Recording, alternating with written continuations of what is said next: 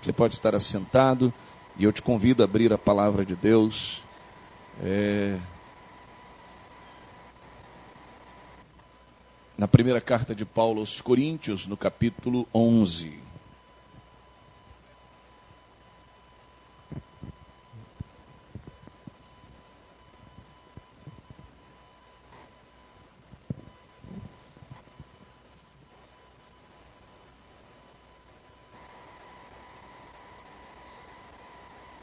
Coríntios capítulo 11, desde o mês de abril, que a gente não examina a carta de Paulo aos Coríntios, nós demos uma pausa por conta do mês da família, quando nossas reflexões se voltaram para as famílias.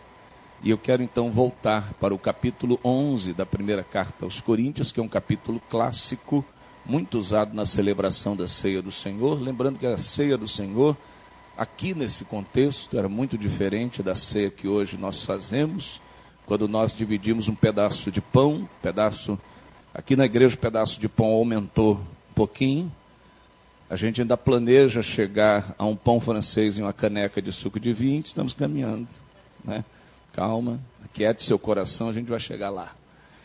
Mas nessa época era uma refeição mesmo, né? Refeição uma celebração do amor, uma refeição ágape, né, para celebrar o amor de Deus sobre as pessoas e o amor de Deus ministrado entre as pessoas. Mas Paulo, quando ele olha para a igreja de Corinto, ele observa algumas práticas ali que não estão é, de acordo. E ele então traz essa palavra para corrigir algumas percepções. Uma das percepções que nós trabalhamos lá no mês de abril é que eu não devo tratar a ceia como um evento para o qual eu deva me preparar só para ela. Na verdade, ceia é celebração, não é assim que a gente diz? Vamos celebrar a ceia do Senhor. Então, na verdade, eu devo cuidar da minha vida, para que a minha vida seja agradável a Deus, e quando a ceia for celebrada, eu esteja pronto. Então, ceia não é um evento. Quando é que é a ceia? Ah, a ceia na igreja vai ser celebrada no último domingo de junho. Ah, na última semana, então eu vou cuidar da minha vida diante de Deus. Né? Ou seja, o resto eu estou liberado. Não, não é assim. Ceia é celebração. Ceia é memorial. Eu lembro do sacrifício de Cristo. Mas eu também trago a minha vida em memória a respeito de tudo aquilo que eu fiz à luz do amor de Deus sobre a minha vida. Porque Deus não, não comprou a minha vida para uma celebração de ceia, Deus comprou minha vida para uma vida abundante. E eu preciso então viver. É por isso que a gente chega no capítulo, no verso 27, 1 Coríntios 11, verso 27, ele vai dizer o seguinte: já achou aí? Amém? Todo mundo junto? Olha o que diz a palavra de Deus. Portanto, todo aquele que comer o pão ou beber o cálice do Senhor indignamente será culpado de pecar contra o corpo e o sangue do Senhor. Vou ler de novo. Portanto, todo aquele que comer o pão ou beber o cálice do Senhor indignamente será culpado de pecar contra o corpo e o sangue do Senhor. Jesus já havia deixado claro o que é comer do seu corpo e beber do seu cálice. É participar da sua vida. Não é isso que ele fala lá? Depois da multiplicação de pães e peixes, percebe que a multidão só quer milagre. Está atrás dele por causa de milagre. E o que, que ele diz? Quem não comer da minha carne e não beber do meu sangue, não tem parte comigo. O que é que acontece com a multidão? Some. Ficam os discípulos. Ele se vira para os doze e diz: E vocês querem ir embora também? Pedro toma a palavra e diz: Senhor, para quem iremos nós? Tu tens as palavras de vida eterna. Em outras palavras, Pedro está dizendo: Nós queremos nos alimentar do Senhor. Portanto, se alimentar do Senhor é algo que a gente faz diariamente, deve fazer diariamente. Portanto, ao comer do pão e beber do cálice do Senhor, indignamente, não é algo que eu devo olhar apenas para aquele dia, tem pessoas que dizem: Olha, eu nem vou no domingo na, de, quando eu tiver ceia, porque eu não estou com a minha vida em dia. Né? Eu, eu não sei o que isso significa, a vida em dia. Né? E aí deixam de participar. Deixam de participar porque cometeram pecado. Deixam de... É muito mais do que isso. É um exame da vida. Portanto, lembro que eu não me preparo para participar da ceia como um evento, mas eu preparo a minha vida para ser agradável ao Senhor. E ao longo disso, entendo ceia, eu celebro, celebro a ceia. Se não houver ceia, eu continuo colocando a minha vida nas mãos do Senhor, vivendo para a glória dele. Assim, é, olhamos para as recomendações da celebração da ceia, e, e eu vou passear por esse capítulo outras vezes. Olhamos para as recomendações da celebração da ceia como celebrações para a vida mesmo, e não para um momento. É assim que a gente deve fazer. Esse capítulo, é, é, o irmão não deve ler apenas no dia da ceia. Deve ser um capítulo em que o irmão deve colocar os olhos ali como uma vida devocional e ver o que se requer ali. O verso 27, que é o versículo da nossa reflexão nessa manhã, ele diz sobre esse viver dignamente. Não é isso? Todo aquele que comer o pão ou beber o cálice do Senhor indignamente, será culpado de pecar contra o corpo e o sangue do Senhor. Mas nós não queremos viver indignamente. A gente quer viver dignamente. A gente quer ter uma vida digna do Senhor, digna do corpo e do sangue do Senhor, digna do sacrifício dele. A expectativa, então, da palavra do Senhor é que todos, todos nós participemos dessa ceia diária de uma maneira digna. E isso então nos leva a olharmos para a nossa vida a fim de examinarmos e respondermos a seguinte reflexão: estou vivendo dignamente diante do Senhor? Hoje, nesse domingo que não tem ceia, nesse domingo que é o primeiro do mês, eu estou vivendo dignamente. Ao longo dessa semana eu vivi, vivi dignamente. A minha expectativa ao longo dessa semana é viver dignamente todos os dias. Afinal de contas, o que significa viver de forma digna? E eu creio que aqui a gente pode escolher algumas, alguns pontos, e tem vários, mas eu quero nessa manhã sinalizar alguns que vão nos ajudar nessa reflexão. Primeiro, viver dignamente é viver em santidade. Uma vida digna é uma vida santa. Ou seja, viver no mundo, mas separado do mundo. Jesus diz: Pai, não peço que os tires do mundo, mas que os livres do mal. É viver no mundo, mas separado no mundo. É viver no mundo, mas conscientes que nós vivemos para agradar a Deus. Portanto, toda vez que o agradar a Deus entrar em choque com o agradar o mundo, eu vou ter que me lembrar daquilo que os apóstolos, depois de açoitados, disseram: importa antes agradar a Deus do que aos homens. Vida santa é isso. Minha vida foi separada, consagrada para Deus. Viver em santidade é viver no mundo, mas não deixar que os valores do mundo afetem os princípios da palavra de Deus enxertados no meu coração pela presença do Espírito.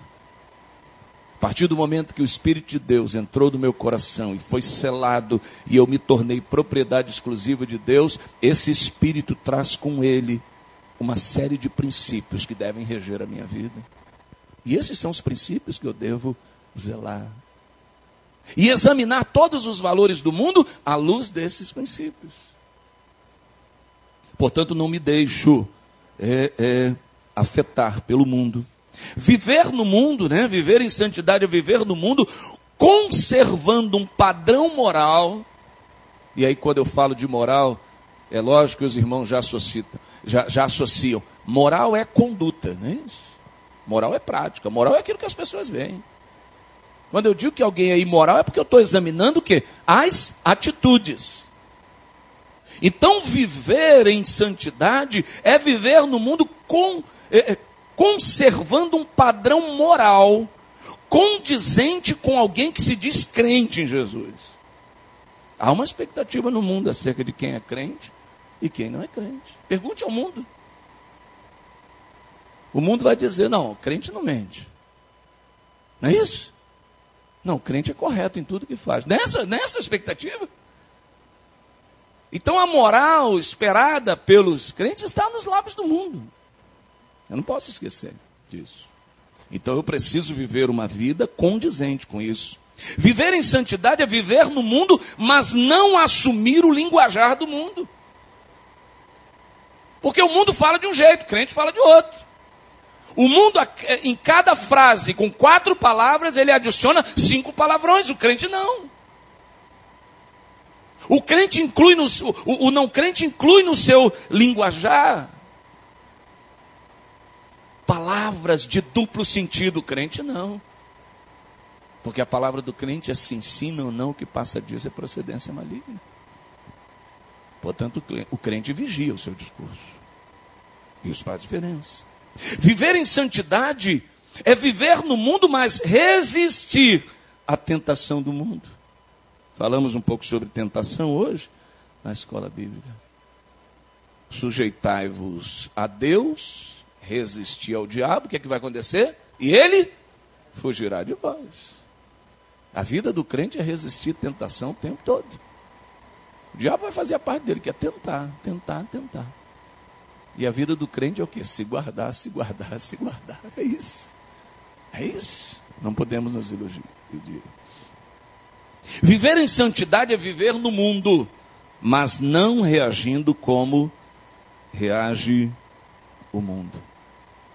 O mundo reage de uma forma porque o mundo segue os valores do mundo. A pessoa que está no mundo diz para o seu filho: não leve desaforo para casa. É isso? E o que, que o crente diz? Se alguém pedir a tua túnica, dá a capa. Se alguém fere a tua face, tu dá o quê?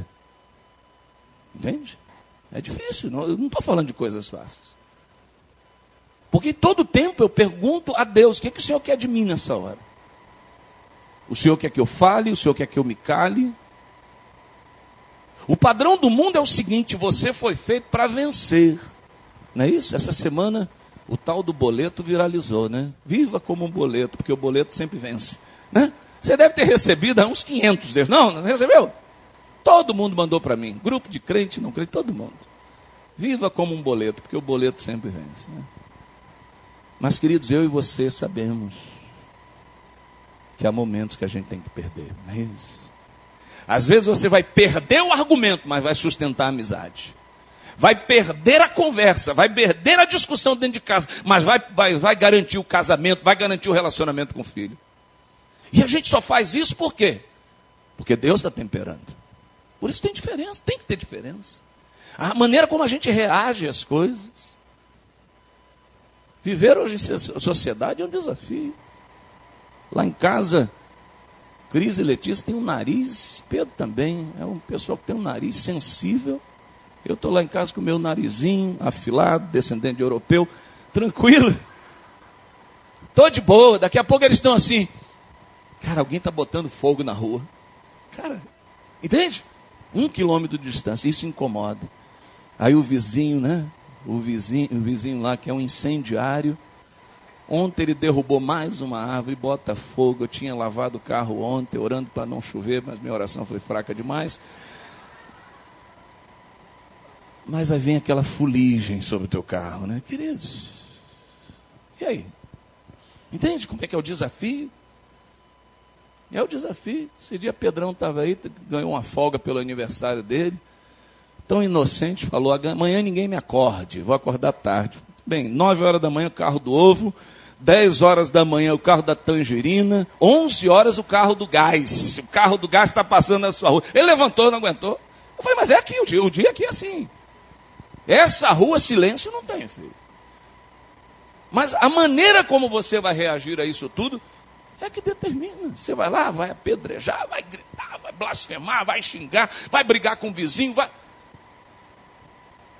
Por isso que Paulo diz, escrevendo aos Romanos, no capítulo 12, o seguinte: Portanto, irmãos, rogo-lhes pelas misericórdias de Deus que se ofereçam em sacrifício vivo, santo e agradável a Deus. Este é o culto racional de vocês. Não se amoldem, ou seja, não tomem o molde, não tomem a forma, não se conformem, não se amoldem ao padrão deste mundo mas transformem-se, ação reflexiva, pela renovação da sua mente, para que sejam capazes de experimentar e comprovar a boa, agradável e perfeita vontade de Deus. Em todo tempo eu preciso fazer essa ação reflexiva. Senhor, me transforma, me transforma. Se o Senhor deixar o controle na minha mão, eu vou estragar tudo. Eu vou dar o um mau testemunho. E eu não quero seguir o padrão do mundo. E o Espírito vai me transformando e eu experimento a boa, perfeita e agradável vontade de Deus. É esse exercício. É esse o exercício. Portanto, viver dignamente, falo desse viver em santidade, que Paulo amplia dizendo lá em Gálatas 1, 8 a 10. Mas ainda que nós, ou um anjo do céu, pregue um evangelho diferente daquele que lhes pregamos, que seja anátema ou que seja amaldiçoado. Como já dissemos, agora repito, se alguém lhes anuncia um evangelho diferente daquele que já receberam, que seja amaldiçoado. Acaso busco eu agora a aprovação dos homens ou a de Deus? Ou estou tentando agradar a homens? Se eu ainda estivesse procurando agradar a homens, não seria servo de Cristo. E Paulo está dizendo: o servo de Cristo vive para agradar o Senhor. É isso. Então, viver, em, viver dignamente é viver em santidade. O tempo todo eu entendo. Não, minha vida é para agradar a Deus. Minha vida foi separada para agradar a Deus. E assim eu conduzo. Segundo lugar, uma vida digna do Senhor é uma vida em comunhão. É uma vida em comunhão. Outro grande desafio, né? Já falei de santidade, agora falo de comunhão, que é um outro grande desafio. Ou seja, fazer de tudo para preservar a unidade da igreja. Assim, o amor ensinado por Deus em Sua palavra ele, muito mais do que pregado, ele deve ser vivido. E por isso que hoje, no nosso culto de consagração, a última oração que nós fizemos aqui foi para que Deus nos levasse a uma obediência prática. Porque eu creio que teoria a gente tem. Tem muita teoria. O que falta a nós é o quê? Uma obediência prática. É dizer assim, eu vou colocar em prática, vou te obedecer, não apenas, sabe, Senhor, estou aqui para o teu louvor, vou fazer. Onde quer que tu for, que, que me mandares, eu irei. Aí Deus diz, não quero te mandar para lugar nenhum. Eu quero que você, onde você está, você me obedeça. Só isso, já vai estar tá bom demais. Então é esse o, o princípio. Precisamos viver isso. O texto que lemos em nossa leitura bíblica aí, que você tem aí no boletim, 1 João 3, 11 a 18, eu vou ler de novo aqui, que define bem esse padrão diz assim: esta é a mensagem que vocês ouviram desde o princípio, ou seja, não é mensagem nova, que nos amemos uns aos outros. Simples. E ele continua: não sejamos como Caim, que pertencia ao maligno. Se você tem alguma dúvida se Deus foi injusto com Caim, está aqui. A Bíblia diz que ele pertencia ao maligno. Você já sabe aqui pela palavra de Deus quem era o senhor de Caim. Pertencia ao maligno e matou seu irmão. E aí vem a reflexão que João propõe. E por que o matou? Porque as suas obras eram mais e as de seu irmão eram justas. Ou seja, ele tinha inveja. Da... Queridos, uma vida justa vai incomodar a vida das pessoas. Não tenha, não seja inocente com relação a isso. Quando você tocar a sua vida em justiça, em retidão, em integridade diante de Deus, isso vai incomodar o reino das trevas. Quem não é da luz vai se incomodar vai se incomodar. E o texto diz: Meus irmãos, não se admirem se o mundo os odeia. Sabemos que já passamos da morte para a vida porque amamos nossos irmãos. Veja que condição tremenda, né? Veja que, veja que porta de acesso à eternidade é o amor da morte para a vida. Quem não ama não permanece na morte. Quem odeia seu irmão é assassino. Veja, como Jesus amplia, né?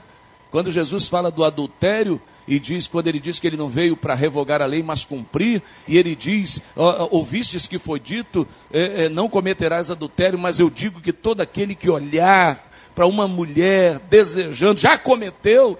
E Jesus também diz que todo aquele que chama o seu irmão de raca, de louco, já assassinou essa pessoa, porque a gente aprende com Jesus que a gente mata as pessoas de diversas formas, sem usar arma. Às vezes é a nossa boca, a nossa palavra.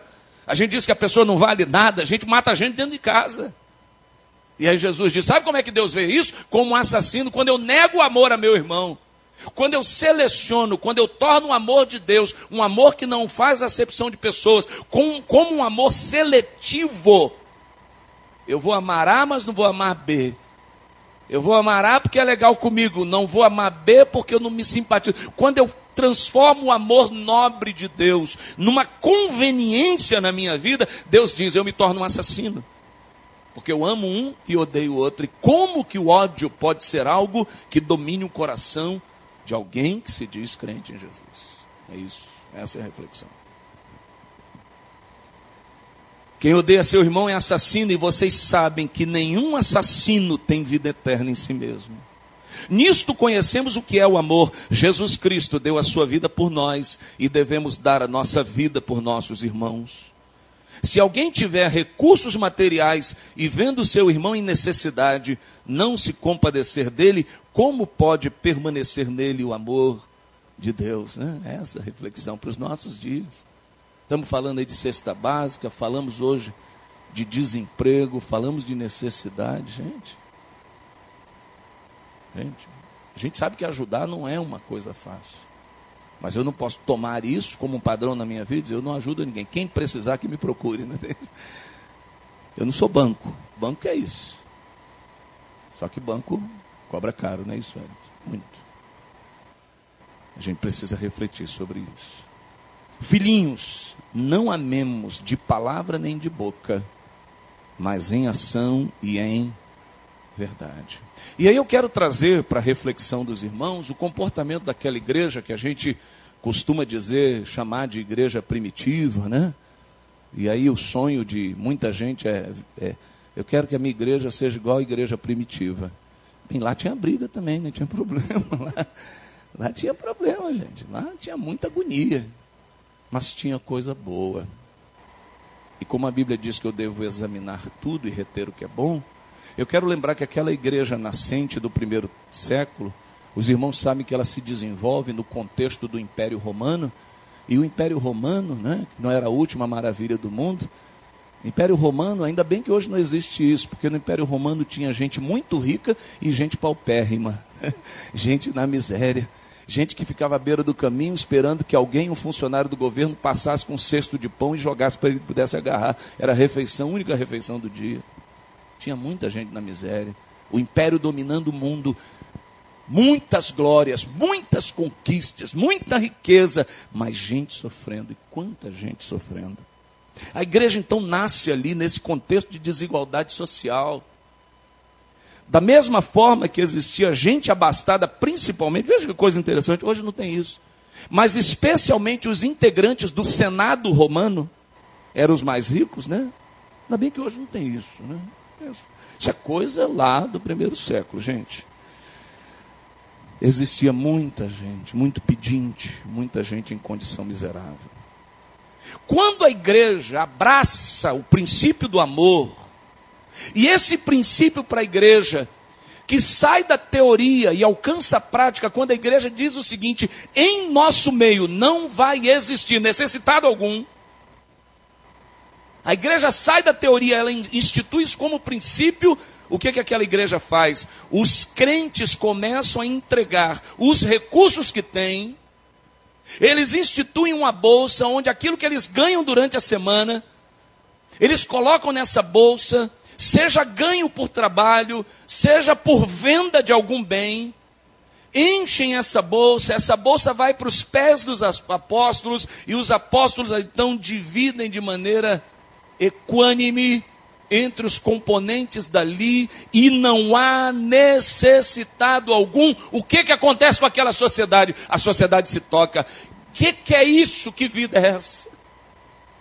Que sociedade é essa, dentro dessa sociedade romana, onde uma comunidade encontra um caminho para não haver necessitado algum? Onde ali já não há rico nem pobre, embora essa igreja tinha gente de toda a classe social, mas ali não tem rico nem pobre, tudo é de todos e não há necessitado algum. O que, que acontece com aquela sociedade? Se rende ao amor de Deus. Por causa do quê? Do testemunho da igreja de uma igreja que não vive em teoria, de uma igreja que vive na prática. Queridos, eu e você não podemos esquecer de que o mundo olha para nós, o mundo está vendo a gente. Você chegou lá no seu trabalho, e lá no seu trabalho permite você botar um sonzinho, você botou lá o celular, selecionou umas músicas evangélicas. E o teu colega está só olhando. Mais um crente. Mais um crente com musiquinha, com louvor. Eu quero ver na hora que o bicho pegar. Entende? Porque na hora que a gente age, na hora que a gente reage, que as pessoas vão dizer se aquilo que a gente professa é de verdade ou não. Os nossos parentes estão olhando para a gente. Os nossos parentes estão observando a nossa conduta. As pessoas lá na faculdade estão olhando para a gente. De vez em quando, um ou outro faz um convite. Um convite meio estranho. Vem cá, você não tem como assinar esse recibo aqui, não? Para usar lá como dedução do imposto de renda? Só um bobeirinho. Você não tem como dizer lá para o chefe que você me viu em tal lugar, que eu estava passando mal? Entendeu? Coisinha pô. O mundo está. Entende? E a maneira como a gente age ou reage é que vai determinar para o mundo se nós vivemos verdadeiramente esse amor a Deus e ao próximo, na prática, na verdade, ou tudo isso é teoria. Lucas então vai dizer em Atos, eles se dedicavam ao ensino dos apóstolos, e o irmão então vão, vão entender a minha, a minha reflexão sobre a base bíblica para tudo. Eles se dedicavam ao ensino dos apóstolos e à comunhão, ao partir do pão e às orações todos estavam cheios de temor e muitas maravilhas e sinais eram feitos pelos apóstolos. Todos os que criam mantinham-se unidos e tinham tudo em comum, vendendo suas propriedades e bens, distribuíam a cada um conforme a sua necessidade. Todos os dias continuavam a reunir-se no pátio do templo, partiam pão em suas casas e juntos participavam das refeições com alegria e sinceridade de coração, louvando a Deus e tendo a simpatia de todo o povo. Onde é que Deus entra nisso? E o Senhor lhes acrescentava todos os dias, todos os dias os que iam sendo salvos. Um é o que planta, outro é o que rega, mas o crescimento vem de quem? Vem de Deus. Se a gente quer fazer com que o evangelho cresça, a gente tem que fazer o dever de casa. E o dever de casa é amar na prática, não é ficar na teoria. Portanto, viver indignamente é viver essa comunhão, essa unidade, essa preocupação, esse zelo, esse cuidado um com o outro. Não é legal, mas não é legal mesmo eu saber que eu tenho casa, que eu tenho lugar para botar a cabeça na hora de dormir, que eu tenho que comer todo dia. Se eu sei que o meu irmão está desempregado, não está bem. Não, é legal isso. Não é bíblico isso. Ficar dando ordem para anjo, gente, como a gente é bom em dar ordem para Senhor, manda teu anjo lá para levar a provisão. Aí Deus olha e diz Cara, tu tá com carro aí, tu tá, tem dinheiro, tem passagem, tem mantimento aí. Você quer que eu pegue um anjo meu para fazer algo que você tem que fazer? É isso? Não é, loucura isso, gente. É outra coisa, não é evangelho. Então a gente precisa ter cuidado com isso. Terceiro lugar. Viver dignamente é viver em retidão. Já falei que viver dignamente é viver em santidade. Já falei que viver dignamente é viver em comunhão. Mas eu quero falar que viver dignamente é viver em retidão. O testemunho que o crente dá ao mundo ocorre em várias dimensões. Uma delas é essa dimensão interna, quando pela maneira como nos tratamos, que nós vimos aqui em Lucas, em Atos, o mundo vê o amor de Deus. Outra maneira, e não a última, é a maneira como nos relacionamos na sociedade secular. Nesse sentido, nós, como crentes, devemos entender bem o que a palavra de Deus espera de nós e o que a cultura no entorno da igreja espera de nós. A igreja precisa, nesse tempo, mais do que isso, mais do que nunca, examinar bem a cultura que está ao redor da igreja. Por exemplo, a sociedade tem resistido aos crentes por algumas questões. Você sabe que hoje nós vivemos alguns dramas. Empregar crente está difícil. Né? Infelizmente. Tem gente que não dá mais, né? Infelizmente, é uma realidade que a gente precisa viver. É por isso que eu acho que hoje, assim, é bom, é bom no sentido que eu não posso mais dizer que eu sou crente, eu não posso dizer mais que eu sou cristão, não posso dizer mais que eu sou evangélico, eu não posso mais dizer que eu sou Bíblia. Se eu não tiver vida, ninguém acredita em mim. Não adianta mais. Botei uma camiseta, sou de Jesus, a pessoa olha, ó, já tira aquele do processo. Que ali vem problema, infelizmente. A sociedade resiste aos crentes por algumas questões. Por exemplo, crente passa cheque sem fundo. E o crente ainda diz, porque Deus proverá. Entende? Estou passando esse cheque em nome de Jesus. Senhor, faz chover dinheiro na minha conta. Aí não chove, ele diz, ó, trata com Deus. Porque é isso, infelizmente. Passa em frente à Casa Bahia lá, vê aquele sofá, não tem condição de comprar, assume um carnê. É isso, gente, o que está acontecendo hoje. Já lembrei aqui, Jesus nos ensina, lá em Mateus 6, Sermão do Monte, essa, esse semestre, se Deus permitir, vou trazer algumas reflexões sobre o Sermão do Monte.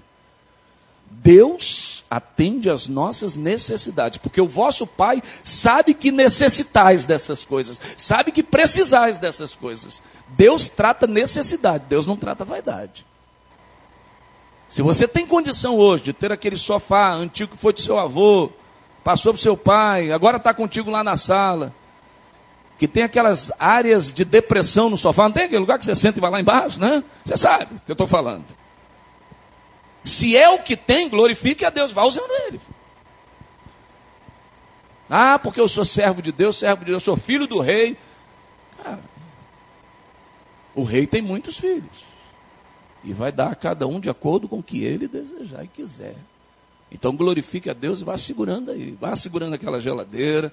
Vá tocando com aquela televisão lá que dá, aquela que tem tubo, né? De vez em quando abra ali, passa uma vassourinha nas válvulas, se a tua ainda é de válvula. Não faça igual meu tio que lavou as válvulas para tirar o fantasma, queimou a televisão. Não faço não. Faço não. Mas vá tocando a vida. E só dê um passo se Deus autorizar. Repreenda aquele adesivo no chão da loja. Primeiro em 100 dias. Repreenda isso aí, filho. Porque 100 dias o CPF de hoje é o mesmo que está lá daqui a 100 dias. É o teu. Então, muito cuidado nessa hora. Crente que passa cheque sem fundo. Crente com caso extraconjugal. Crente que xinga palavrão. Crente que tem gato no relógio da companhia de eletricidade, que ele é um gorá gordo. Crente que emite atestado falso para não ir trabalhar. Crente que chega atrasado no trabalho. Crente que usa computador no trabalho para fazer material de estudo para a igreja. Gente, por favor. Por favor. Sabe?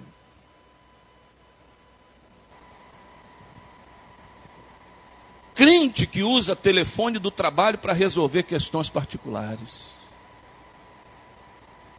Todo aquele equipamento é do trabalho, para os fins do trabalho, não é nada particular. Não é para avisar para a esposa que já almocei, é para ligar para casa para saber se o filho. Use outros meios, use os seus recursos. Não use os da empresa. As empresas não foram feitas para isso. Isso é mau testemunho. Crente que adultera o endereço no trabalho para pegar um valor maior de vale transporte. Tem gente que mora um quilômetro da igreja, parece que mora na lua. Né? É quase um salário de vale transporte. E quer que Deus abençoe. Sabe? Crente que processa crente na justiça dos homens. Ah, que tristeza nos nossos dias, né? Ah, como a gente precisa ler 1 Coríntios 6 acerca disso. Crente que usa a rede social para ofender pessoas, como se a rede social fosse um ambiente esterilizado fora do evangelho. Ali eu posso detonar, ali eu posso falar o que eu bem entender. Crente que usa a rede social para incitar o ódio entre irmãos e por aí vai. Esse é um tempo que a gente precisa refletir sobre o que a cultura no entorno da igreja está olhando e esperando da igreja. E tudo isso é testemunho. Onde se encaixa nessa relação que eu passei agora para os irmãos, aquilo que Jesus diz em Mateus 16, 24 e 25. Se alguém quiser me seguir, negue-se a si mesmo. Tome a cada dia a sua cruz e siga-me. Porque quem quiser salvar a sua vida, a perderá. Mas quem perder a sua vida por minha causa, a encontrará. Então eu preciso perder minha vida para Jesus. Preciso dizer o que Voltaire só disse no último suspiro da sua vida: venceste Galileu. Eu preciso dizer a cada dia: o Senhor vence na minha vida. Eu perdi, Senhor, para o Senhor. Eu perdi para ti, minha vida é tua. A gente tem que aprender a perder para o Senhor. Não é, não é mais o que eu penso, o que eu acho. Eu preciso perder a cada dia, engolir seco, segurar, porque é testemunho. E os irmãos sabem que quando eu, crente, erro lá fora, as pessoas não dizem assim, está vendo o Henrique? Não. Está vendo crente? Está vendo porque eu não confio em crente? Está vendo porque eu não confio em igreja? Está vendo? Entende? É isso. Eu tenho responsabilidade com os meus irmãos, eu preciso. Eu sou corpo de Cristo. Não é isso que Paulo diz? Se uma parte está doente, o corpo sofre. Se uma parte do corpo faz alguma coisa errada, todo o corpo sofre. E onde se encaixa o que Paulo diz? Quer comais, quer bebais, ou façais quaisquer outras coisas, fazei tudo para a glória de Deus. 1 Coríntios 10, 31. Onde se encaixa isso? Nessa conduta, nessa lista de coisas reprováveis onde se encaixa aquilo que Paulo diz aos Colossenses no capítulo 4, versos 5 e 6: sejam sábios no procedimento para com os de fora. Aproveitem ao máximo todas as oportunidades. O seu falar seja sempre agradável e temperado com sal, para que saibam como responder a cada um. Onde se encaixa isso? Nesse nosso testemunho nessa nossa vida. E por fim, onde se encaixa o que Pedro diz em 1 Pedro 2, 11 a 21? Aqui eu quero terminar nesse conjunto que nos mostra que viver dignamente é viver em retidão. Pedro vai dizer: Amados, insista em que, como estrangeiros e peregrinos no mundo, lembre nós não pertencemos a esse mundo, somos estrangeiros, somos peregrinos, estamos de passagem mas não somos turistas, não viemos aqui para nos divertir. Somos peregrinos, estrangeiros, é diferente. Vocês se abstenham dos desejos carnais que guerreiam contra a alma. Vivam entre os pagãos, ou seja, daqueles que não têm Deus, de maneira exemplar, para que naquilo em que eles os acusam de praticarem o mal e vão acusar, acusaram Daniel, examinaram a vida de Daniel, e o que, é que encontraram em Daniel? Nada, mas examinaram arrumaram o dossiê, pegaram fita de vídeo, grampearam o telefonema, pegaram a fatura do cartão de crédito de Daniel, vasculharam a vida de Daniel. E o que encontraram? Nada. Porque ele tinha uma vida reta. Então vão investigar, de repente já estão investigando a tua vida. Já estão examinando. Já estão preparando um dossiê. É isso. Vivam de maneira exemplar, para que naquilo em que eles os acusam de praticar o mal, observem as boas obras que vocês praticam e glorifiquem a Deus no dia da sua intervenção. Por causa do Senhor, sujeitem-se a toda autoridade constituída entre os homens, seja ao rei como autoridade suprema, seja aos governantes como por ele enviados para punir os que praticam mal e honrar os que praticam bem. Pois é da vontade de Deus Veja, não sou eu que estou falando. Pois é da vontade de Deus que, praticando bem, vocês silenciem a ignorância dos insensatos. ou seja, aqueles que não têm conhecimento. Quando um crente vive uma vida agradável a Deus, ele com a vida ele faz assim para os outros. Fala mais nada. Porque a minha vida está te mostrando que é servir ao Senhor. Vivam como pessoas livres, mas não usem a liberdade como desculpa para fazer o mal. Vivam como servos de Deus, tratem a todos com o devido respeito. Amem os irmãos, temam a Deus e honrem ao rei. Uma frase para a gente colocar, adesivar na geladeira lá de casa. Se você é um, alguém que frequenta muita geladeira, se você é dado a beleza, coloque lá no espelho. Mas se lembre dessas três atitudes. Amem os irmãos, temam a Deus e honrem o rei. Escravos, sujeitem-se a seus senhores com todo respeito, não apenas aos bons e amáveis, mas também aos maus. O crente que diz: ah, aquele, o meu chefe não é de Deus e eu não me submeto a ninguém que não seja de Deus. Ah, querido, não brigue com o Senhor, porque a palavra diz para você submeter a quem, a quem é bom e quem não é. Ele está em autoridade. E o princípio da submissão é fundamental para nós criarmos um ambiente onde Deus derrama bênção. É isso. Porque é louvável que, por motivo de sua consciência para com Deus, alguém suporte aflições sofrendo injustamente. Pois que vantagem há em suportar açoites recebidos por terem cometido mal? Mas se vocês suportam sofrimento por terem feito bem, isso é louvável diante de Deus. Para isso vocês foram chamados, pois também Cristo sofreu no lugar de vocês, deixando-lhes exemplo para que sigam os seus passos. Em casa você continua a ler 1 Coríntios, 1 Pedro 2, a partir do 22, ele vai dizer o que Jesus fez.